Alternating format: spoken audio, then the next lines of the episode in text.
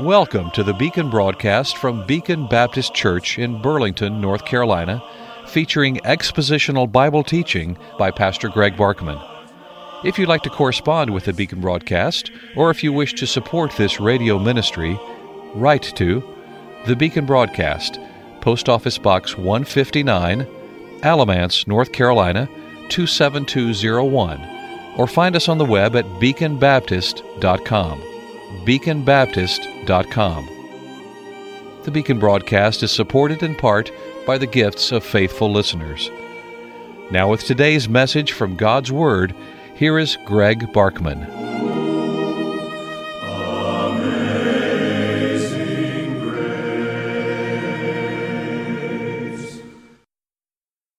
We are talking about the practice of self-examination.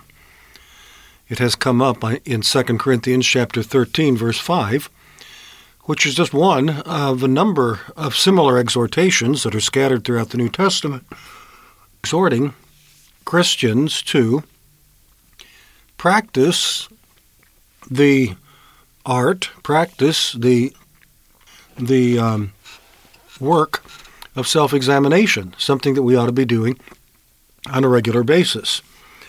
The text in view is 2 Corinthians 13:5 where Paul says to the Corinthian church members, "Examine yourselves as to whether you are in the faith. Test yourselves. Do you not know yourselves that Jesus Christ is in you, unless indeed you are disqualified?"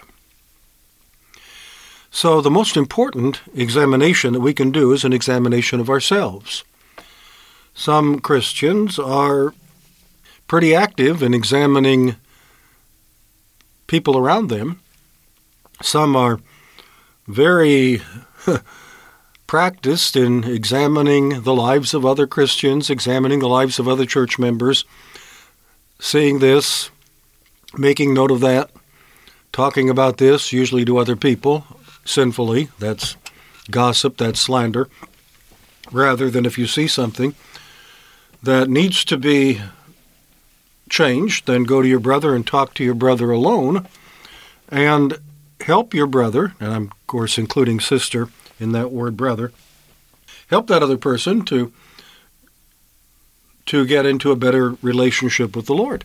But that's that's a good practice for a number of reasons. Number one, that sort of thing ought to be done privately between believers and ought to be done with the person who has apparently committed an offense. And I say apparently, and I'll come back to that in a moment. This is not the sort of thing that we are to discuss with other people. And I have noticed that oftentimes people who are practiced at examining others generally report the results of their examination to yet others, others that are not the ones that have been examined. They like to talk about other people. Did you know this? Did you see this? Did you hear this? And that uh, a very sinful practice. That in itself needs to be recognized as sin, as backbiting, as the kind of communication which God does not approve of, and we need to confess that as sin and get that out of our lives. But there are other things, and I need to pause and welcome you to this Tuesday, December 12 Beacon broadcast, and thank you for joining us for this portion of the study of 2 Corinthians, and to thank those whose financial gifts help us to keep teaching God's Word on this station. So, examination. Not that we focus primarily on examining other Christians, though there's a place for that. I'm not saying that that's ruled out entirely, but that should not be our primary focus.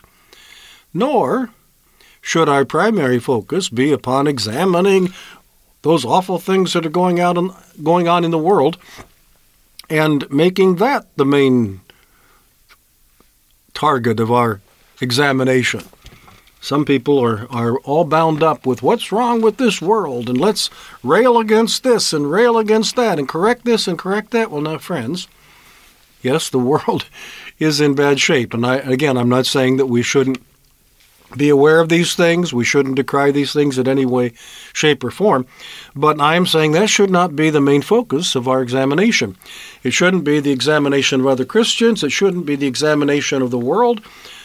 When the world is acting sinfully, it's just acting like the world is expected to act. Read your Bible. Find out how what do should we expect from unconverted people in a fallen world that's under the curse.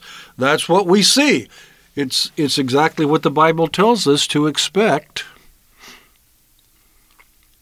But what we need to deal with are the sins in the church, and that we shouldn't expect a lot of that. There will be some of that, of course, but we shouldn't expect a lot of sin in the church. And the sins in the church that need to be our primary focus are the ones that we commit, our own sins. First, deal with that log in our own eye before we try to take the speck out of our brother's eye. And so we've got to develop this practice of self examination. Examine yourselves as to whether you are in the faith. Test yourselves do you not know yourselves that Jesus Christ is in you, unless indeed you are disqualified? The practice, the art of self examination. On the broadcast yesterday, I told you I think there are three areas when we spend time. Spend time, you can't do this with a quick prayer. Spend time in prayer before the Lord, in worshiping Him, praising Him, petitioning Him. But an important part of that is confession, confession of our sins, and we need to examine our hearts and ask the Lord to show us what needs to be confessed. And I suggested to you that we should ask the Lord to show us what needs to be confessed in our thought life. A lot of sinning going on in people's thought lives that they treat very lightly as if that doesn't matter as long as I don't do it. Just thinking about it isn't wrong. Well, the Bible tells us that we are to put away not only sinful actions, but sinful thoughts. The text that first and most immediately comes to mind regarding that is the one of Christ in the Sermon on the Mount, where he said, You've heard that it hath been said, You shall not commit adultery. That's what the Ten Commandment, the seventh commandment of the Ten Commandments says, isn't it? Thou shalt not commit adultery. That's an action. That's a sinful relationship. That's doing something that you are forbidden to do. Don't have a sexual relationship with someone who is not your spouse. Don't commit adultery. But remember what Jesus said in the Sermon on the Mount? He went on from there and said, But I say unto you, if a man looks upon a woman for the purpose of lusting after her, he has committed adultery already in his heart. So we don't have to do the act of sleeping with someone who's not our spouse to commit adultery. We can also commit mental adultery, and that is far more prevalent. And we do that when we allow lascivious thoughts to dwell in our mind. We may not be able to dismiss every fleeting thought, but we don't have to welcome it. That's the point. To make that point, somebody said, I don't know who it was, but it really makes the point well as far as I'm concerned. We can't keep birds from flying over our heads, but we can certainly keep them from building a nest in our hair. We can't keep fleeting thoughts, sinful thoughts, from touching our minds from time to time. After all, we live in a world where we're surrounded with these things. All you have to do is see certain billboards, and it will create a, a lustful thought quickly and temporarily, ideally. It should not be something we dwell upon.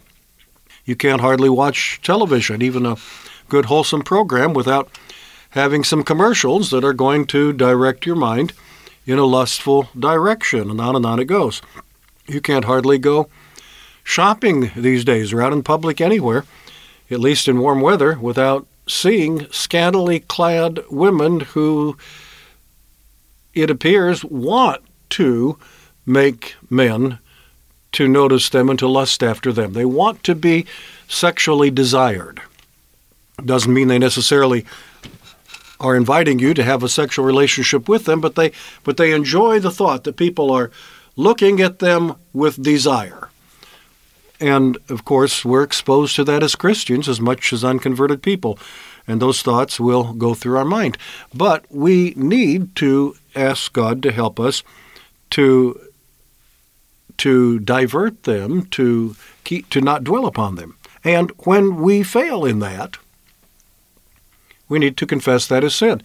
And of course, there are many other thoughts. We may have thoughts of vengeance that are unscriptural. We may have thoughts of of dishonesty that are unscriptural. We're thinking about something that we know we should not do, but we sure want to do it. It'll be to our financial advantage, or it'll help us get even with somebody, and on and on and on it goes. There's so many things that we can think about that we would never do, or, or at least we hope we would never do. We can think about and probably will never do. But all of these sins begin with a thought. Adultery doesn't happen until first there are adulterous thoughts. Stealing doesn't happen until first there are stealing thoughts. Murder doesn't happen until first there are murderous thoughts. All of these things start with a thought that is wrong, and we need to deal with the thoughts. We need to ask the Lord to show us if our thoughts are pleasing to Him, and when they are not, we need to confess that as sin. That's what the self examination does in the world in which we live, there is so much pornography. I hadn't even mentioned that earlier. I'm just talking about the relatively, relatively, um, what should I say, um, light sexually sexually um, explicit things that are around us, and they're they're all around us in in person and in in media, but we also know that we live in a world where really raunchy, degrading pornography is available at the click of a button on cell phones or computers, and it becomes a, an enslaving addiction to many people, not just men. We, we learn that there are many women maybe not as high a percentage of women, but many women even that get enslaved to the addiction of, on, of pornography. And that is a horrible sin, and it is a clear violation of the words of Jesus that you don't look upon someone for the purpose of lusting after them. That's what pornography is all about. To draw you into the thought of mental fornication. You're, you're going to view it, or in some cases read about it, as it is being described and portrayed by others because you delight with the idea, you are delighted with the idea that you would like to be doing this and you don't. You're not going to because you're not going to going to um, jeopardize your life in that way, and you know that that would be a terrible thing if you actually did any of these things, but you sure enjoy watching other people do them and entering into it vicariously, and that can become an addiction so that it's hard to get rid of. In other words, you can have a life that's filled with these kinds of thoughts, so displeasing to the Lord, because you're not dealing with them in a serious practice of self examination. Until tomorrow, Greg Barkman saying good day. May God give you his eternal peace.